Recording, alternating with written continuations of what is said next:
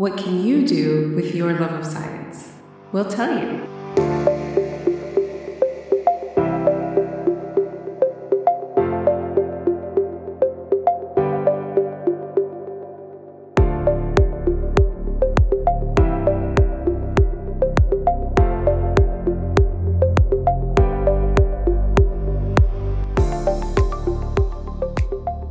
Hello, everybody, and welcome to the show if you are a first-time listener, and welcome back if you have been listening for some time. This is We Love Science, and my name is Fatu. And I'm Shakira, and today we're learning about scientific illustration and science communication. Yes, we are. And joining us today is Laura Canil, a freelance scientific illustrator with Canil Visuals. Laura translates science into engaging 3D and 2D visuals, and her portfolio includes amazing projects like journal and thesis covers, graphical abstracts, infographics, animations, all the amazing things. So Laura, thank you for joining us today. Thank you for having me. We're really looking forward to hearing more about your work and your career journey. But before we jump in, we would like to warm up by talking about one of our favorite things, which is food, the easiest thing to talk about also. And today's topic is going to be snack foods. So what are your favorite snacks when you just need something to like munch on? And do you prefer sweet or salty snacks? And Laura, do you want to get us started? So, well, I definitely prefer salty in general. Okay. Actually, the thing as snack more, I don't even know if it can be considered a snack, but it's cheese. Like, when I'm... I don't know, what's for me it is. So when I'm hungry, I just get up, go to my fridge and like chop a little piece of cheese. Normally I have some like selection of Italian cheese and I get like these, like small pieces of it. Perfect. That sounds fancy, right? That's like a fancy snack. Italian cheeses, right? Yeah. What is your favorite snacking cheese? I don't think I have a favorite one because I like to change. Normally I have some more like young cheeses or more aged ones, and I can alternate. If I eat some aged ones, it's good to have it with something sweet like honey or some jam. Then it's really fancy, but it's really good. Laura, you know how to snack. I feel like I need to come over to your place, right? I love food. We love food too, which is why this is how we always start our conversation. Yes. Yes, my snacking game definitely is not as top notch as Laura's. I'm a simple girl. Chocolate chip cookie is good for me. I'm pretty standard. Yeah, I have a sweet tooth for sure, so I prefer sweet to salty. Great. Yeah. I think I like a combination of both. And what I've been doing recently is making popcorn at home. And then like if I make the popcorn salty, I'll add something sweet to it, like, you know, like toasted nuts or like, I love dried fruit, or like, I'll do like dried fruit in there. And it feels kind of healthy, you know, and then it's beautiful balance of like the salty popcorn and then the sweet dried fruit or like the nuts. And for me, that's just like fantastic. So yummy. Yeah, I like that. I've tried to do cheese on popcorn and I haven't gotten it to work exactly the way I want. So I'm gonna keep experimenting with that one though. Nice. All right. So let's jump in. So Laura, as I mentioned, you're a scientific illustrator and you work on a variety of projects from journal covers to animations to poster presentations to everything in between. But you started out in academia. You have your master's and doctorate in physics, and then you transitioned to start your own company, Canil Visuals. So we're going to start with the work segment of the conversation. So this is where we talk about what you do now and why you love what you do and, you know, what you love about it. So let's start with the basics. What does a scientific illustrator do? So, I mean, as you mentioned a bit already, it's mainly illustration, but with the science topic, no science topics. So it can be really a lot of things. Okay. it's a lot of journal covers, for example. That's something I do a lot. A lot of figures for paper or for grant applications. I even get more requests normally for figures for grants application than for papers. Wow. So in this case, it's a more kind of schematic figures. Okay. So in principle, figures can be more artistic or a bit more schematic, depending on the purpose always. So like the covers are more on the artistic side. Figures for papers or grants are a bit more schematics. And these are two big areas. Like I do get requests over and over. Okay. But it can be also completely kind of random things. Like I did a comic strip once for about a scientific paper, but it's still cool. Different from other works I did before. I actually really enjoy that. Very cool. I did also some background from an exhibition booth, for example, for a research institute. It can be also logos, infographics, posters. Sometimes it's also help in designing something. Okay. Like someone that doesn't necessarily want to have one figure completely made by me, but wants help in the composition of the image, or it looks, or a presentation, like it doesn't look too cluttered, or how do we put the things so that it looks better and the message is passed better. I could, in principle, it could be also illustrations for books. I don't know, it could be really anything, because anything that is about something related to science often needs a visual representation of it, and that I can do. I love that. So I'm also really looking forward to get these different kind of projects, also things maybe I never thought about, because it's super interesting for me. Yeah, no, I agree. And I think, I guess that's also part of what makes your work very exciting. It's like you're always learning something new. You're always doing something new, right? You're always kind of applying your skills in new ways. And that kind of, I guess, also keeps some of the challenge, but also makes it exciting, right? In what you get to do. That's pretty cool. So you took some time off to start Canil Visuals. So can you speak about what it was like starting your own company? I know there was some excitement and also some fear, but the excitement was the dominating kind of emotion that you had. And then also, how do you find assignments for your work, or different projects for what you focus on? Yeah. So, in the time I took off, and then I really studied basically. Yeah. So I had some online courses about the software I wanted to learn, so Blender, Illustrator, Photoshop, things like this. And so I did these courses and practiced during the courses. Great. And then I started to practice on my own just by picking random papers from people I knew. So at least the good useful thing is that because I did a PhD, then I had I have still a big scientific network. Mm-hmm. So I started to just look what my colleagues or friends also from different fields than mine would do and publish. And I would just pick their paper and try to make a cover for it. Oh. And just for practicing. That's a really good thing.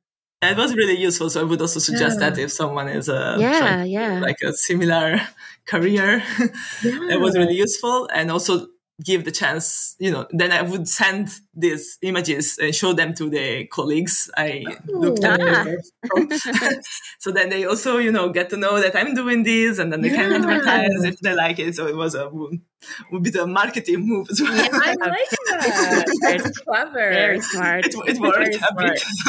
Yeah. So that's also kind of connects also to the second question, because I think a half maybe of my clients right now are people that knew me from before, from the PhD, or or friend, colleagues of colleagues, or some colleague would just talk about me to another, word of mouth. What do you call it? Yeah. So some comes from that. And then I was trying. So I am still being active in social medias in general. Mm-hmm. I use a lot LinkedIn. Well, Twitter, which is not Twitter now. So like, whatever it is, XYZ. I don't know what's the situation there now. Nobody knows. But yeah, so I try like to, every time I do something, and like I publish it there, and then I have my website. And I have also an Instagram page, so I try to like push through the social media. Yeah. And some people just see it there for, so I don't know exactly how, but it worked. Like I got contacted by several people who I didn't know before, and they were not in my scientific network. So nice. Social media do work for this. Yeah. Right, that works out. That is great. Yeah. And can we also share some of your social media in the show notes to go with this episode? So then if people are interested, they can like see your work and reach out to you. Great. So we'll make sure to include that for our audience. Thanks. Yeah. So you make it sound so easy, Laura, but like I know that there were things that were probably, right? It's like the inspiration was there, and then you studied, and then you started a company, right? And you were scared, but you were also excited, and now everything has come together so beautifully for you. Yeah, I think it's easier when you really like something, you know, because then you have all the motivation to go through all the hard parts as well. Yeah. So can you talk to us about some of the challenges? Like what were some of the hard things that you really had to just like push through to get to where you are now? Yeah, I mean, except the bureaucracy. Because, yeah, that's never an easy part. Like, and especially now I'm also living in a country where I live in Germany, and my German is not perfect. So doing that in German is not exactly the easiest part. Okay. But yeah, except that, I would say also the having to learn everything, like all the softwares from zero now, basically, because this, you know, there are people that study design, and then they you know, spend years and years trying learning how to use all these tools, and they're changing all the time. There's a new update in the software every like 3 months, basically. Wow, my gosh.